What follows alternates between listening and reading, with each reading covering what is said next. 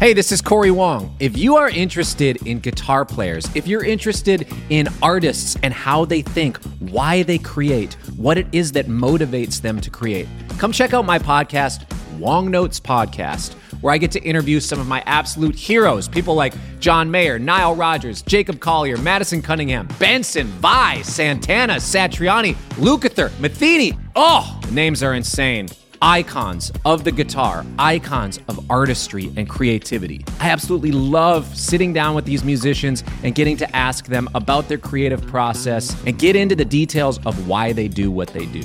Check it out, Wong Notes. Listen now wherever you get podcasts.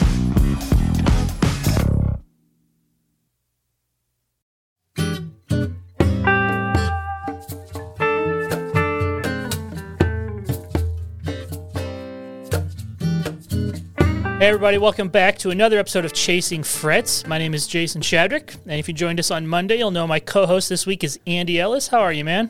I'm doing well, thank you. I hope everyone else is too. Yes, and uh, this week our guest is Jeff Daniels, uh, the actor uh, who also has a new album that came out recently. So we thought we would get a different perspective on guitar playing and have him as a guest. And today's episode, I really wanted to focus on the elements of where guitars and movies come together that only somebody like Jeff Daniels can tell us about. Yeah, yep. You know, there are things that Andy, you and I see when we see somebody play guitar in a movie that we can pick out, whether it's a weird chord shape or you can just tell they're just doing a poor job of faking it. But there are some things that an actor sees that only they can pick up on because they've been there and they've been on set and seen how the how the sausage is made. They do, and and uh, Jeff tells us a bit about the recipes for said sausage. Yes, and I'm a huge newsroom fan, and there's one specific scene in that that I wanted him to kind of break down, and I gave him kudos because I felt that scene was accurate. And Yeah. so he tells us the story behind that. So, Yep. uh, so this is a super fun episode. You can hit us up at Chasing Frets at premierguitar.com. So let's jump right into uh, guitars and movies with Jeff Daniels. Today's episode of Chasing Frets is brought to you by the new Taylor GT. The GT is the latest acoustic guitar innovation from Taylor. It features a reduced scale body shape made with all solid tone woods. With its accessible feel and punchy tone, the GT offers an exciting playing experience for any guitarist. For more information, visit taylorguitars.com. Jeff, welcome back for our, our next episode. And it's so rare that we have uh, an an actor on the podcast as well as a serious guitar player. But one of the questions I really wanted to ask is us as guitar players who aren't professional actors, when we see guitar playing in movies, there are things that we notice that the average moviegoer might not. And two famous examples. One is the guitar that Marty McFly is playing in Back to the Future. Is that at the time of that high school dance wasn't invented yet. you know? And a second one that caught my eye just recently is in the finale of the newsroom when you guys are playing the Tom T. Hall song and you're playing one and Jim walks in and grabs the other guitar and he has a capo on the fourth fret and reaches for a C chord, which is, and I'm hope maybe it's to your credit, which is musically correct because you're playing in the key of E.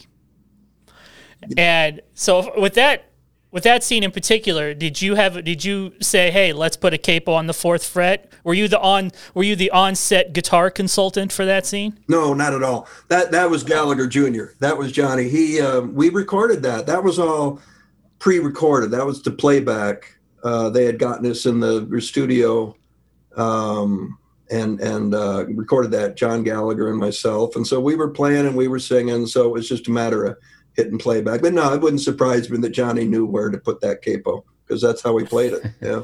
Because that that seems to me like the perfect spot for like a flub up where somebody says, "Oh yeah, let's put a capo on that guitar," and it's at the first fret. Oh God, yeah. You know? Yeah. Well, we're, we're, here's the thing on that was that uh, Sorkin had written the song in, and so oh cool, and and we had we had um, on the on newsroom, I like the third episode of the first season. I walked into Will McAvoy's apartment for the first time.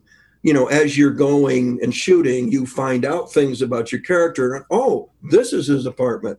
Eh, okay. And then there were two acoustic guitars over. Uh, well, one electric, one acoustic. And I go, can we get Martins? Because I, you know, I mean, I love Martins, and you know, I that's I'd rather have Martins than. And they go, well, we called Martin, and they said no. And I said, oh, okay. So I called Martin, and I, you know, knew someone there, and I had I had this guitar that uh, they were making, and you know, this custom artist edition, and they said sure. So they sent two out, and now we've got the Martin. So now in Sorkin, I said, Aaron, he goes, yeah, I know, I know. I said, okay, let me know if you need it. And then about episode seven, there's Gallagher and myself um, uh, playing, you know, whatever it was, Jonathan Edwards' Sunshine, I think, at a party where McAvoy had medical, medicinal marijuana brownies and had too many. Uh, also, the episode where Obama kills bin Laden and McAvoy has to go on and call and, and break that news completely stoned. Yeah. Um, but but that that was uh, we knew we were going to play him, and um, the one in the episode seven was I think they had three or four cameras going, so they we could play live, um, and that's easier. Um, certainly, anybody who's played to playback with just a little earwig in your ear, which is how we did the finale, is tougher. Mm. Especially since in the finale, the Tom T. Hall song, they uh, the production wasn't happy with the tempo that we recorded it at. I mean, Buddy Miller came out and kind of supervised, and oh. they were in there, and everybody heard it, and this is what the tempo is. Great, yeah, good, and all right, and then that's it. Now we're going to shoot it two weeks from now. We get on the set, we find out that production was unhappy with the tempo, and that they've sped it up about halfway through.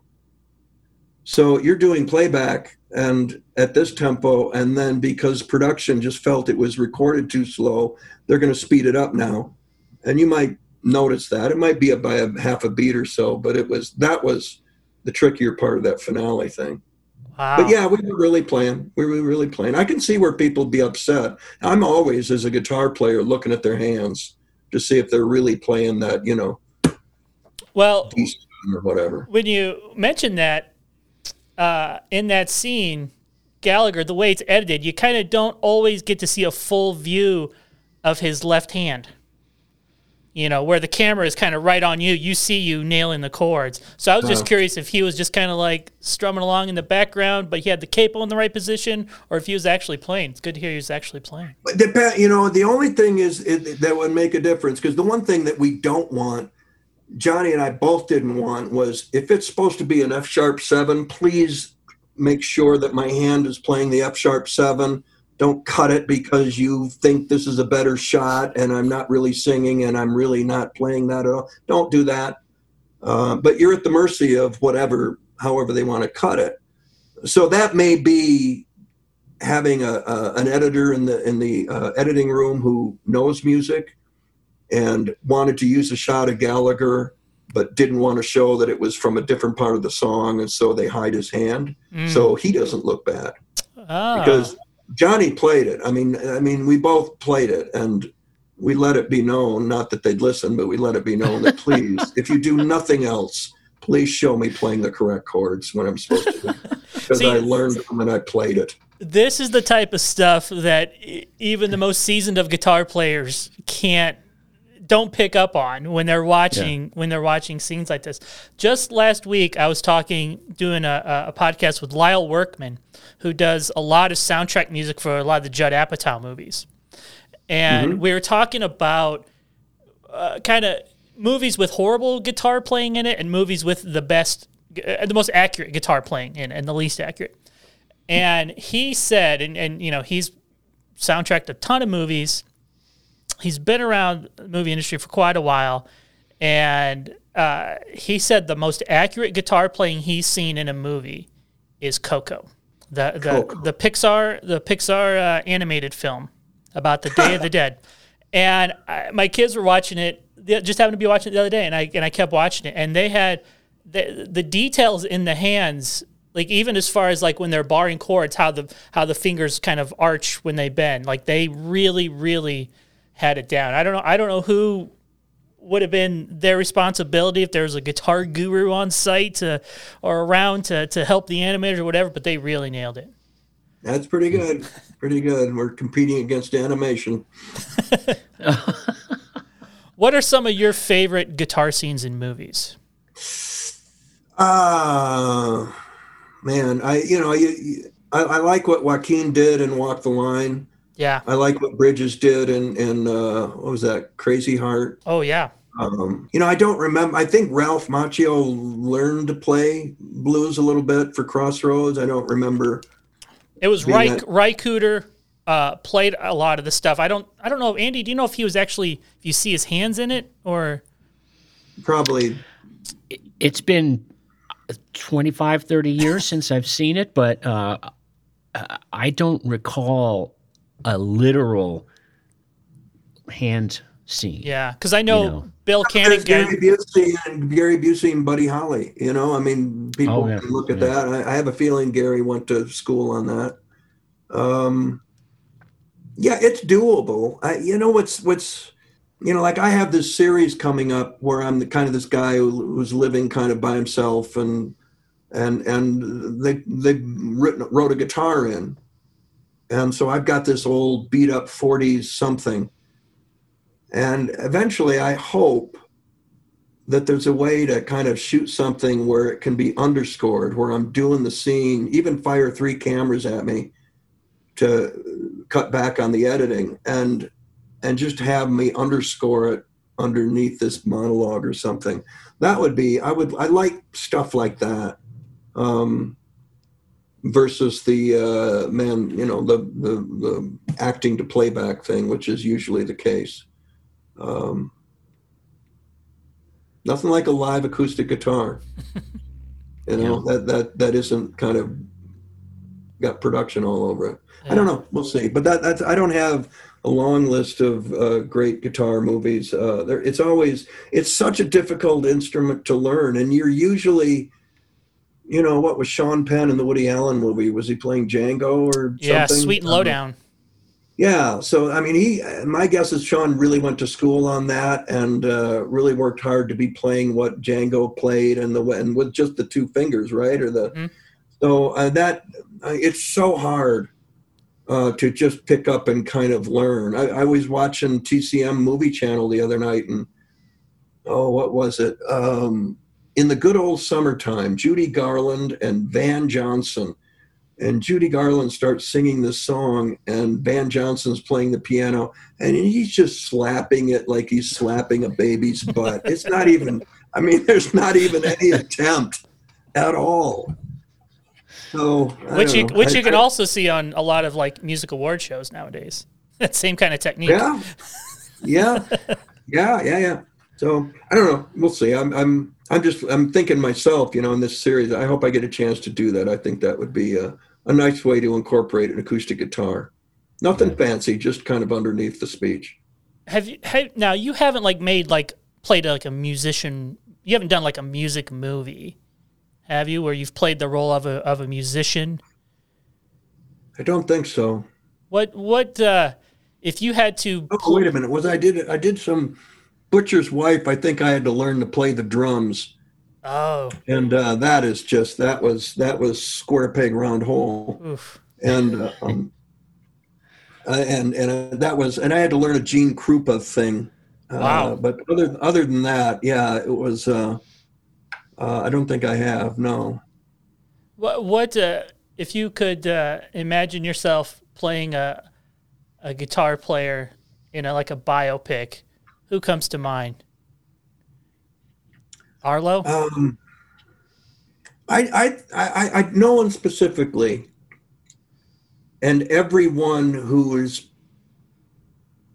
going gig to gig, and they're they're far better than their fame. They're they're so much more talented than the recognition they've gotten so far. Mm-hmm. There's a whole subculture of great, great players, songwriters who come in and play to 16 people. And, and I'm one of them. and uh, you just go, why don't more people know about this guy? And uh, we all know who, who we all have a list of those people. Yeah. And it's what they do.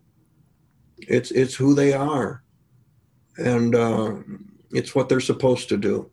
Yeah. And the money is what the money is, and and I mean this pandemic is brutal on those people Yeah. Yeah. because they're artists. They're American artists. They're they're what Woody Guthrie was. They're they're hmm um, they're why these live men, music venues are so important. Uh, you get to uh, they bring their songs, their stories, and uh, I, I just think there's a movie, and maybe it's been made, but I think there's. I was really taken when I saw Utah Phillips uh, play the Ark in Ann Arbor. I was blown away by that, and um, that first song he's got, "The Great Railroad Divide." Um, and Utah is just he was just a hobo with a guitar who found a career, you know. But the stories he had and the, his ability to tell a story, stop the guitar, tell this story, go back into the guitar. The first song was 20 minutes long. He kept stopping and then starting up again, telling these things that had happened in his life. And the, audience was hanging on every word. They were laughing. It was, I said after the show to my manager, I said, that's the best bit of improv I've ever seen. He goes, every word of it's written. He does it every night. Wow. The actor in me, the actor in me said, okay, I get it. I get it. Got to write it. And uh, guys like that, the lives that guys like that have led is of interest to me. Were you much of a Leo Kottke guy? He seems like a guy that'd be right up your alley. I, you know, I wasn't, but I, enough to to love him. I mean, certainly as a player, forget it. He's with Stefan Grossman and, and all those guys, um, Kelly Joe Phelps. But Leo and his sense of humor, Yeah. that was another one. I, I he was so dry and so so funny, and and I'm going that what's you know that Stevie Goodman and Leo Cot Leo Kottke, Christine Lavin, people like that uh, who used this, their sense of humor to get the audience to relax, and then the music hits them even harder. Mm. Well, to wrap up, I have one last question to wrap up this episode. Is that who is who would surprise people as uh, a very good guitar playing actor?